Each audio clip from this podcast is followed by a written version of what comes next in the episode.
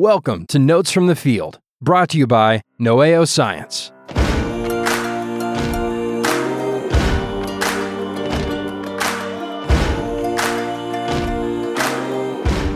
Well, Gord, it's good to see you, brother. Good to see you.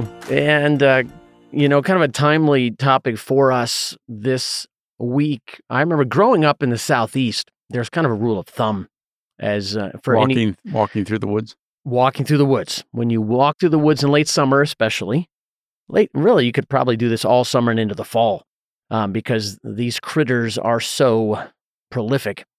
Um, you you wa- either walk with your arm kind of out in front of you at a Right. 90 with your Mhm. elbow bent. If you kind of keep your hand maybe uh, two feet in front of you and maybe a foot above your head, or you walk with a stick in front of you. Right. To to do what? To do what? Is to get those webs out of your way so you don't have to eat them.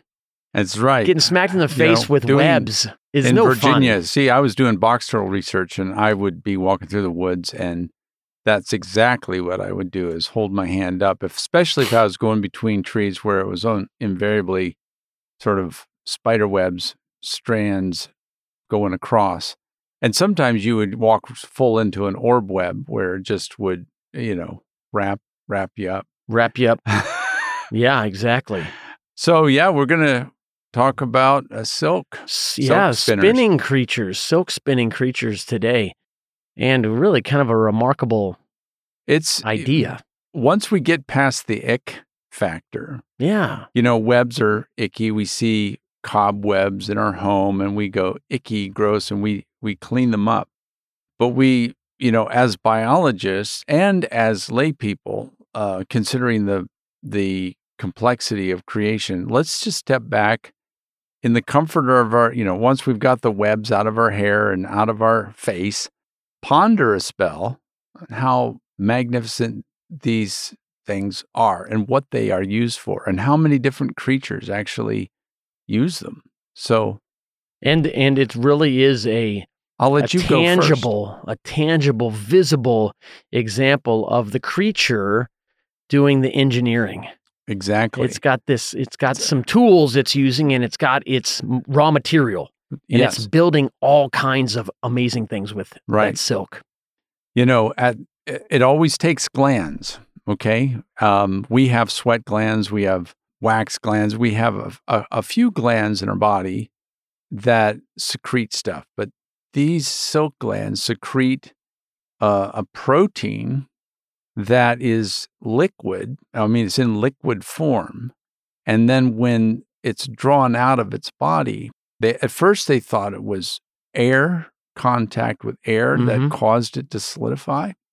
But now they know they don't fully understand the, the chemistry of it. But as it's pulled out, the proteins, the fibroin proteins, will line up in hydrogen bond with each other Ooh.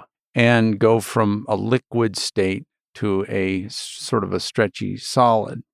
And that's just pretty marvelous. So it's not this air contact, which Yeah. they used to think. It Yeah. was this lining up the protein molecules and then having them hydrogen bond. I knew you were going to have an answer to that question. It's it's pretty pretty amazing. Hydrogen bonds are just, Yeah. you know, one of the Lord's magical molecular Yeah. tools. I mean they hold so at the molecular world they they hold proteins in their three dimensional structure and then they actually hook uh, different proteins together. They hook DNA strands together. You know, it's They hydrogen. allow- that's another that, that's another topic. But uh, yeah, hydrogen bonds uh, take liquid silk and turn it into a, a solid when they're stretched. Very cool. So, the first, my first uh, thought when you suggested this topic, I just thought, what am I most familiar with? And growing up, you know, the the one creature that stood out to me, being an East Coast guy back in the day, home home home country of Virginia, um, the tent caterpillar. Okay. the, eastern tent caterpillar. yeah. This is kind of a we had a kind of a, a strange relationship with this creature, and and probably many people do. They're, considered a bit of a pest. They're, Right. they're a native species, and these little tent caterpillars.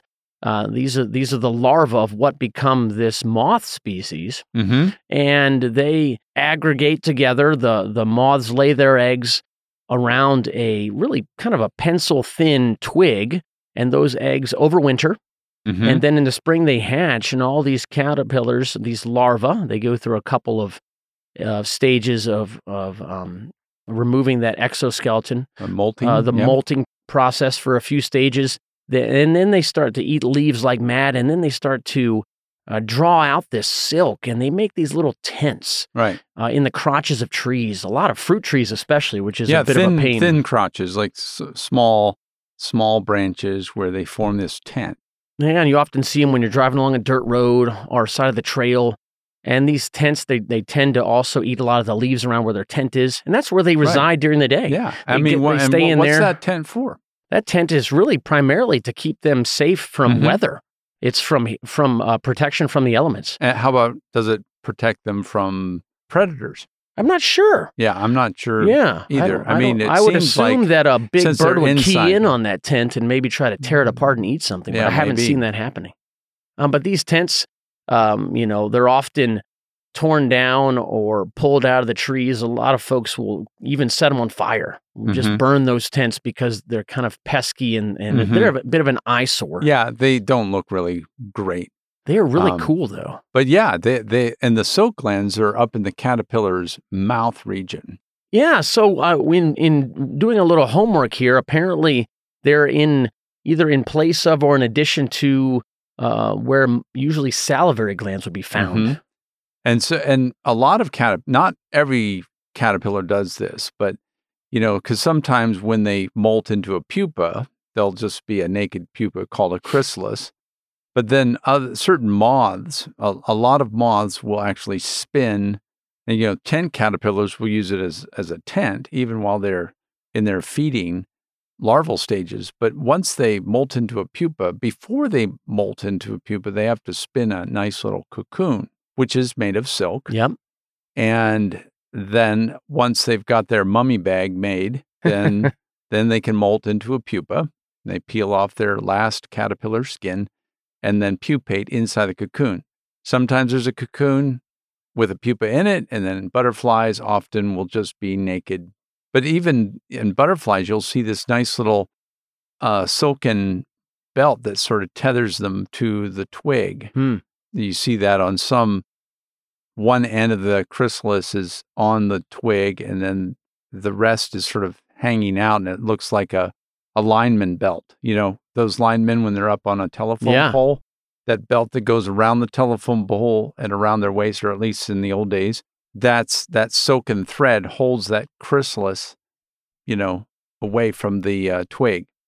Anyway, just a lot of uses. One of my favorite, more bizarre, we can, I'll end with the most typical, which is the, the spider web. But one of the coolest uh, insects is called the web spinner, and it's in the order Embioptera. And what's amazing about these, these are tropical insects Hmm. that form these, these silken tents, but more over the surface of the base of a tree. Hmm. Okay. So you've got this, and how do they make it? Well, they don't have the silk glands in their mouth, they have silk glands in their front legs. And each front leg's got about 150 spigots. And when they dispense the silk, it comes out like cotton candy. And they basically just move their their front legs back and forth and uh, form this nice gauzy web that Mhm. just forms this almost a fabric Hmm. that really looks like cotton candy, um, but thin and waterproof. And they just live. I mean, it's a small space, but they live under that tent. And so it can be raining heavily in the tropics, but I mean they're they're dry Wow. Inside that tent. It's just completely waterproof. But they can actually, I mean, it's so dry that they have to literally bite a hole, bite a hole through the tent where there's a water droplet, say, on the outside. And then they will basically suck up that water droplet through the hole Wow. just to get a drink. But That's then, impressive. But then they have to seal up the hole. That's better than most tent fly rain flies for your Yeah, I tent. mean, yeah. Once the hole, they yeah, now they have to patch the hole, but that's okay because they've got these like 150 silk glands in both legs, front legs, and then they just kind of rub their legs over it and form a nice little uh, patch. I'm envisioning someone with a one one of those paint sprayers, industrial style, you know, commercial painters use. Yeah, but instead of paint, it's just this It's nice little gauzy fabric. That's amazing. Um, yeah, it's great. that These are creature, uh, what what what creature is that again? called the web, web spinner? spinners. yeah, that reminds me. Embioptera is the order. Okay, and you'll you'll have some taxonomic thoughts on this one. This next one that I discovered here just recently, called the dance fly. Mm, Just sounds uh, sounds similar, and according to the taxonomic folks, it's in a family Empididae. yeah, em, Em- Empididae. excuse me, Empididae. Thank you.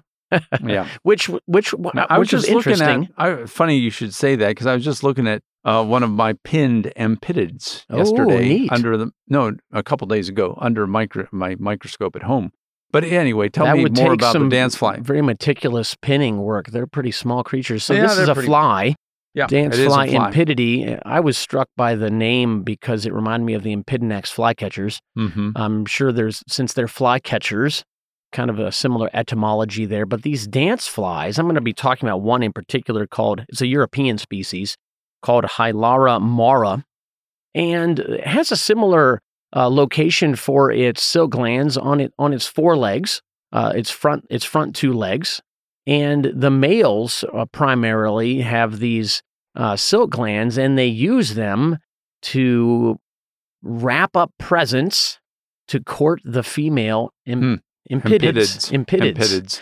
And so um, they will be seen carrying these small gift wrapped packages, Right. of uh, gift wrapped in silk, to females.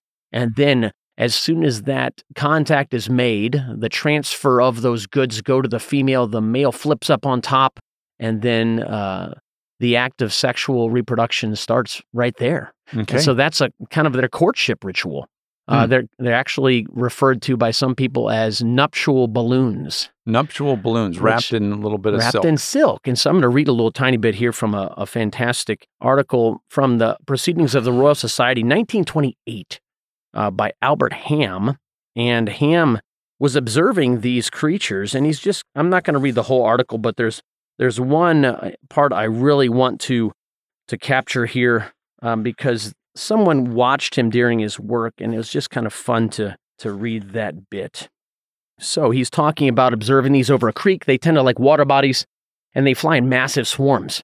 And uh, the males will grab anything off the surface of the water, anything that's small enough. And he was experimenting and found that they tend to really like daisy florets, Mhm. uh, the little white petals of the regular oxeye daisy. They also like stamens from buttercups, ranunculus species. Um, and so, just a little bit of a, a reading here for you guys. Uh, the majority of the floating insects probably fall onto the water by accident or are blown from the overhanging vegetation, and many of them are alive when captured.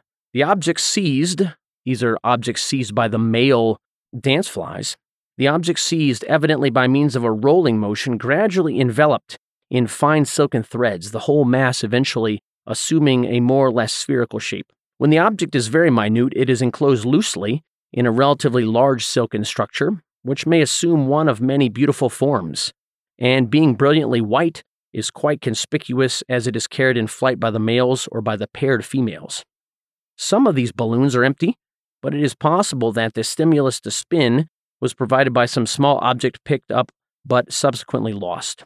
The balloons, dropped on the water, either accidentally or when coitus, which is the act of engaging in reproduction, has come to an end, and are readily picked up and used over again by other males.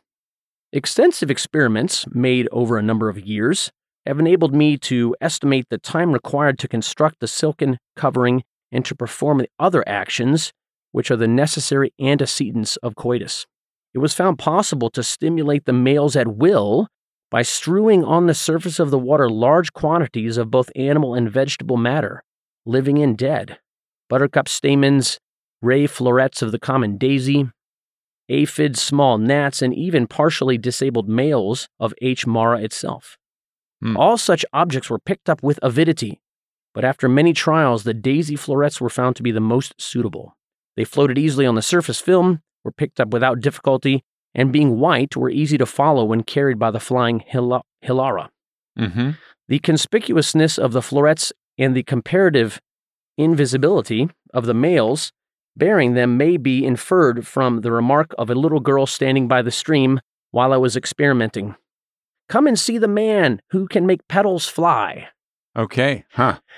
So the fly is not very conspicuous. Now, does the female, once he gives it, I mean, what does she do with it? Does she ignore it? Does she unwrap it? Does she look at what's inside? In this short article, he doesn't go into that. He Mhm. does indicate that many are dropped, and that seems to be uh, highly likely. He did observe some. just dropped in after captivity. their gift. Yeah, you know. yeah, after It's like a f- just the it was just a thought that counted. the thought that counted. right. She Now, I didn't take it home to care. mom. I don't care what's inside it. I He just, gave me um, a he gave me a silk package. That's all. I don't I care just- what's inside. I just I just love how that ends. With- yeah, I can just envision this little girl yeah. watching him uh, there at, at the at the creek's edge, watching those little petals. He's Right. you know he's he's facilitating the mating of these uh, Mm-hmm. of these dance flies. Anyway, Yeah, that kind of a fun just, story. yeah. What's uh wanted to talk about sort of the typical orb web because they're so common in our everyday. Sometimes we see it in all of its beauty without running into it, so we go, "Oh, that's pretty marvelous." But when because of its because of how common it is, it's easy to just overlook it as, "Oh, well that's just a spider web." But if we look at actually how it's made, or if you've seen a nature documentary where you see a time lapse photo, it's just marvelous. The spider has got up to, there's lots of spiders, over 40,000 species. And uh, the orb web is, orb web spiders is one family, but they, um, they've got several glands, up to seven different glands of silk that, that make different diameter silk, some more stretchy than others, some thinner than others, and each one's got its own function. So does the orb describe the spider or the type of web? the web, the web is sort of orb-like. So that's why they call the orb okay, uh, orb spiders, orb weavers. And they cer- first make sort of a, a Y-shaped scaffold. They they have to first have some lines attached to some twigs or vegetation to make this Y-shaped scaffolding. And then they uh, use this pretty strong thread to form the frame and this Y. And then that Y forms the first radial the middle of the Y is sort of going to be the middle of that orb web. And then uh, from that general scaffolding, they'll they'll run radial webs to form spokes, okay, you know, spokes. And then they'll also form a hub, which is near the center of that orb, which um, and and that's the starting point. Then they'll form an auxiliary web, which is starting from the center. They'll weave an auxiliary web, which is more of a scaffolding, and a series of guidelines that will serve literally as guidelines for the sticky spiral. So they spin this auxiliary web first from the center and then out, Okay. moving out. And then starting from the outer uh, frame, they will spin the sticky spiral. And they're much more closely spaced. And these are, you know, concentric rings, but that thread is going to be finer and it's going to be coated with a stickum. And as they're putting in the sticky spiral, starting from the out and then spiraling in, they will take down the um, auxiliary and eat so it. they put their template. the template there, down first they as a guide. Wow. Eat it as they work their way in on the sticky spiral. They'll twang the sticky because the coating is kind of uniform, but then when they twang it, all of the stickum sort of beads up into small beads. And what's amazing about the coordination, here they are just eight-legged ballerinas walking on all the the radial webs and the hub, which is all non-sticky, the radials and the hub, uh, as well as the frame. It's all non-sticky. Then the sticky spiral. When the sticky spirals for prey capture, Yeah. not for walking on, because Right. they don't want to get their legs gummed up. They'll sometimes make a free zone, uh, which is a small gap between the hub, hub, just think center, hubcap, Okay, uh, between the hub and the sticky spiral, there's usually a gap so that they can sneak through and switch sides Okay. so that Get the if other side. if the prey gets stuck on the sticky spiral uh, on one side, they can switch sides real quick. And but wherever they're sitting, waiting for prey to land, you know, they've got their legs touching these radial webs so that when the prey hits, there there there's a stretch, and they know which lines, basically, which lines stretched, and which way to go. Wow. And it's just, I'm only just covering the basic bare bones of this. The coordination and switching silk glands, knowing which silk glands to use for which part of the web. And then it may take an hour to build this amazing web. It may run out like 60 meters of 60 yards or meters can be used in making the entire web. And it takes them an hour, about an hour. Wow. They may even, some spiders, take it down completely after the use of one day and build a new one the ne- for for the next day. They take it all down. Take it all down. I'm not all of them, but sometimes they'll they'll use them for s- leave, several days. Leave no trace spiders. but I mean, yeah, they'll, they'll build a new one the next day uh, or for the next day, and so we can marvel at this incredible uh, web design. Actually, if you want to know more, if, if that was fascinating to you, you can go to the Answers and Ge- Answers magazine website. I wrote a uh, article on the ultimate web designer, nice. and the web, goes- the goes in- webmaster. yeah, and so goes into all of that. Cool. um, that's But industrious. th- that's just Wow. that's just uh, that's just one family. So many. There's funnel web spiders like the hobos and the, that form little funnels down in the basement, and then the trapdoor spiders. Just so many different uses of the silk. That's really neat. I did a, a, a bit of homework on the on the silkworm, Oh yeah, Bombyx, yeah. So Bombyx mori, yes, which is the domesticated silkworm, as distinguished from the the mulberry silkworm, which is kind of the original wild species, Bombyx mandarina, uh, native to uh, China, India, Korea, Japan, uh, kind of that South and Southeast Asia Mhm.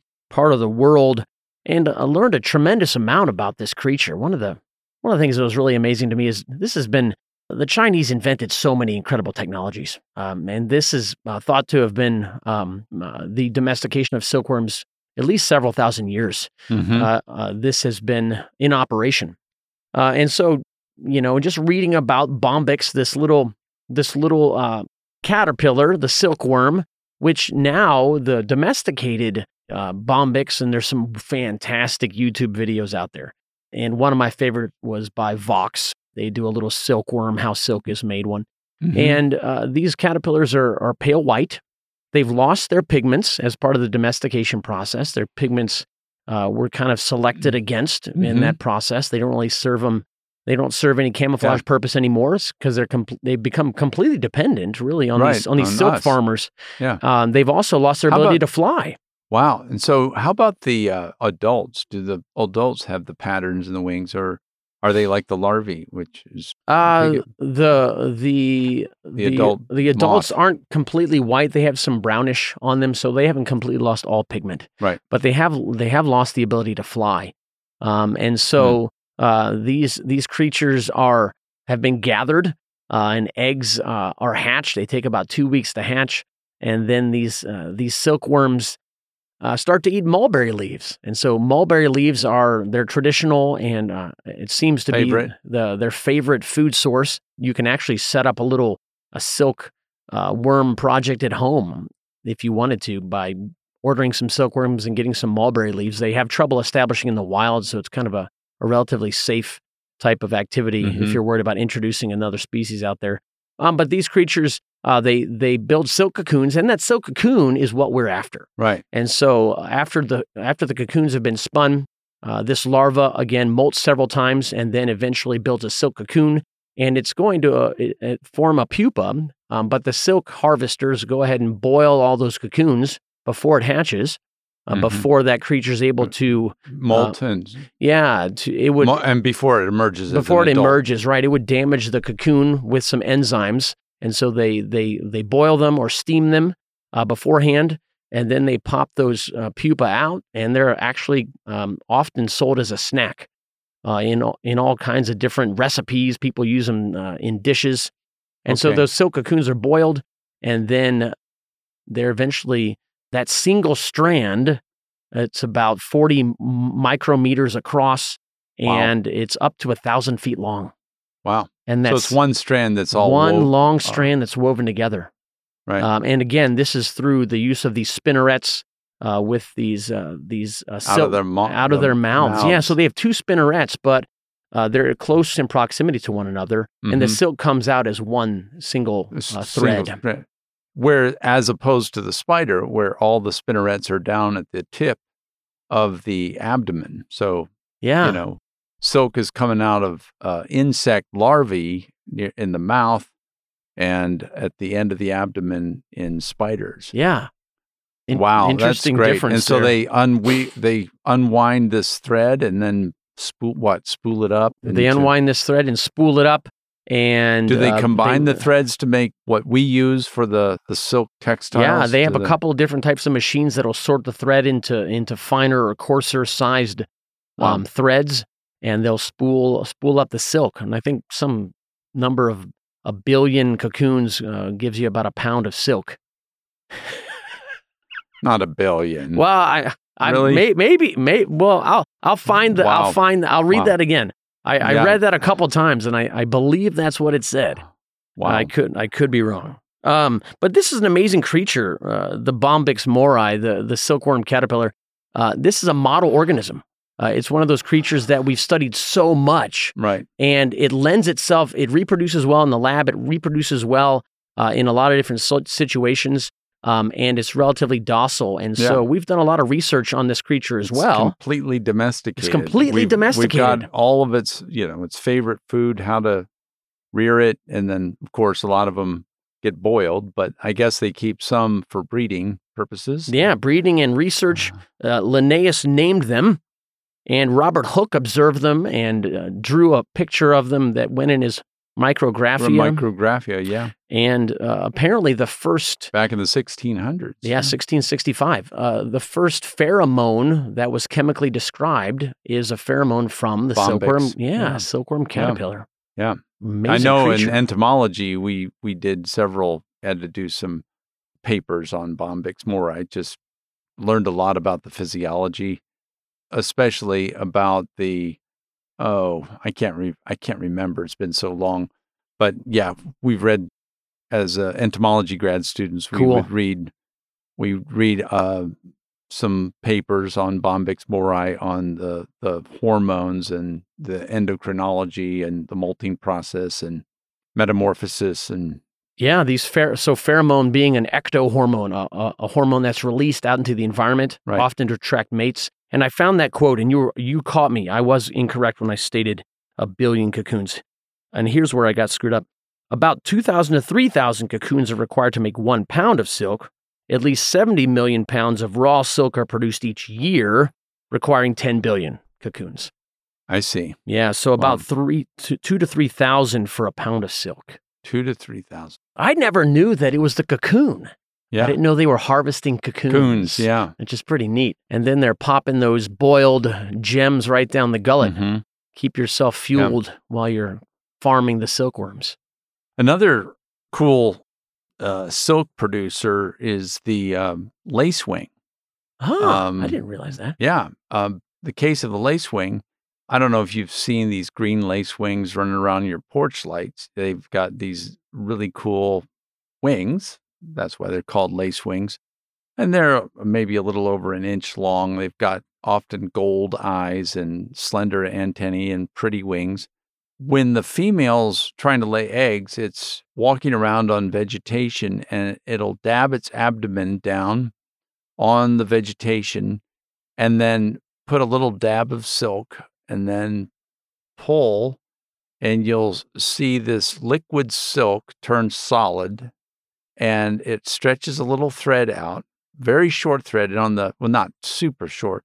And then at the end of the thread is a egg perched.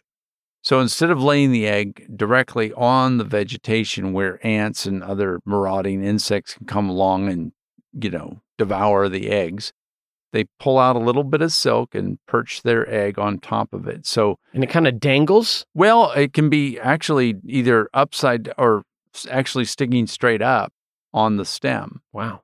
And so as ants are patrolling looking for something to eat, they'll they'll walk right under these eggs that are like on the ends of these little poles, vertical poles going up or wherever which way they're sticking, and the ants just won't see them Wow.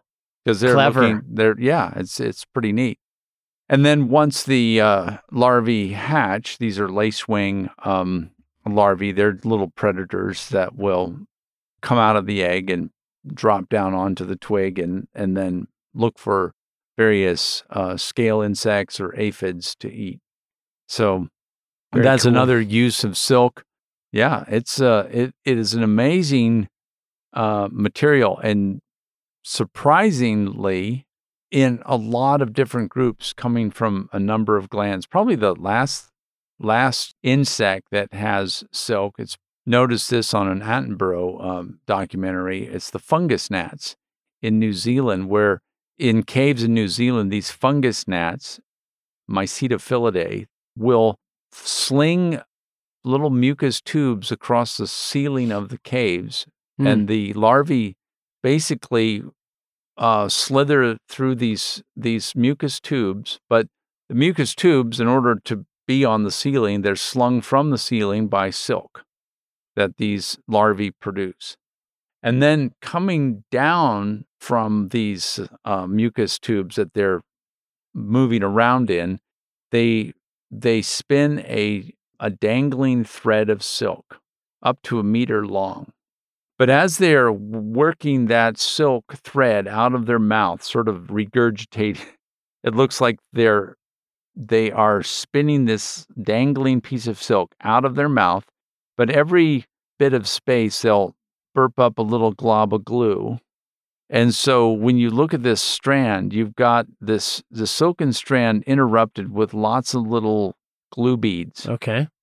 and they're just dangling there. You go, what? And it's actually forming these curtains dangling from the ceiling. Lots of threads dangling down, and a whole network of those mucus tubes and the fungus gnats living in those tubes. And the water in the cave might have mayflies that crawl out when they're emerging from their nymph stage and they're they come out of the water, they molt, and then they fly up and they're in the cave. The the fungus gnat larvae also produce a glow. They have a glow organ in their abdomen, kind of like a firefly. And so just like insects, they have this proclivity to fly towards light. Mm-hmm. The glowworms will be up there on the ceiling making this pretty, you know, starlight pattern up there. And the the mayflies will sort of instinctively fly toward the light. And as they're flying to the light, they just run into this curtain of gluey silk curtain, these gluey silk curtains hanging down. Wow. And they blunder into them and stick on the glue of these silken strands. And then the um, the larvae go to where they've caught something and they haul it up and eat it. Are they the larva of the fungus? The larva of the fungus gnat. So the glowworms are helping, quote unquote, the fungus gnats. The glowworms capture- are the f- Oh, so that the, The larvae are the glowing. the the glowing lar- f- uh, the gotcha, glow the glowworms are the fungus gnat larvae. Got it. Got it. Yeah. Oh, that is pretty- neat.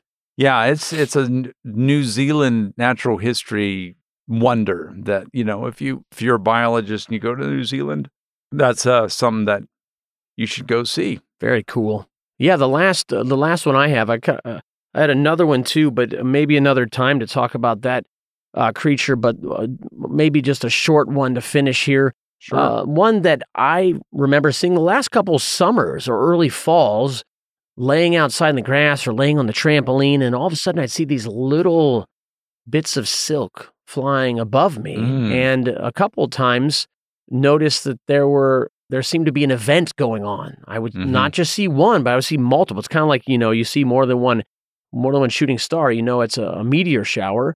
I was seeing a, a shower of these little bits of silk pass overhead, and these were most likely spiderlings that had Mhm. hatched, and they were they were ballooning their way Right. uh, to their new to their new habitat. They were they were colonizing. They were leaving home, just like in in Yeah. E.B. White Charlotte's Charlotte's Web. right. Um, they were they uh, um, extrude a little a little piece of silk, and then it catches the breeze and and casts them off, maybe Yeah. a couple meters away from home, maybe even kilometers. Yeah. Um, there have even been pho- uh, Charles Darwin reported uh, observing these uh, spiderlings out in the middle of the of the And Pacific. and landing on the HMS Beagle. you Yeah, know? landing on the on the on the ship itself. Yeah. They crawl up, the spiderlings just instinctively crawl up these um, plants, and just a little breeze will send them send them sailing. It's a, just a, a really neat way to get around since spiders don't have wings. yeah. And I mean, actually, one of our our uh, favorite theologians, uh, Jonathan Edwards, wrote about ballooning behavior in spiders. Okay. Yeah. oh, that's neat. Yeah. So he had a little bit of a, a naturalist in him. I don't know what else he wrote, but he definitely wrote a little bit about ballooning and um, not just sinners in the hands of an angry God. no, it's amazing the number of insects that that make and use silk for various purposes.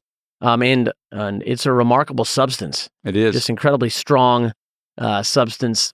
It's- and can stretch to twice its length and apparently stronger than steel for its for the same thickness. yeah, it's tensile. It's tensile strength. Yeah.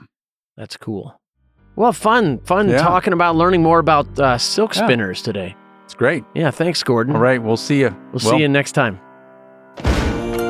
This episode has been brought to you by New St. Andrews College. Tyrants know education is warfare, and so should we. If you want your student armed for battle and equipped to fight tyranny, apply at nsa.edu slash fall 2022. That's nsa.edu slash fall 2022.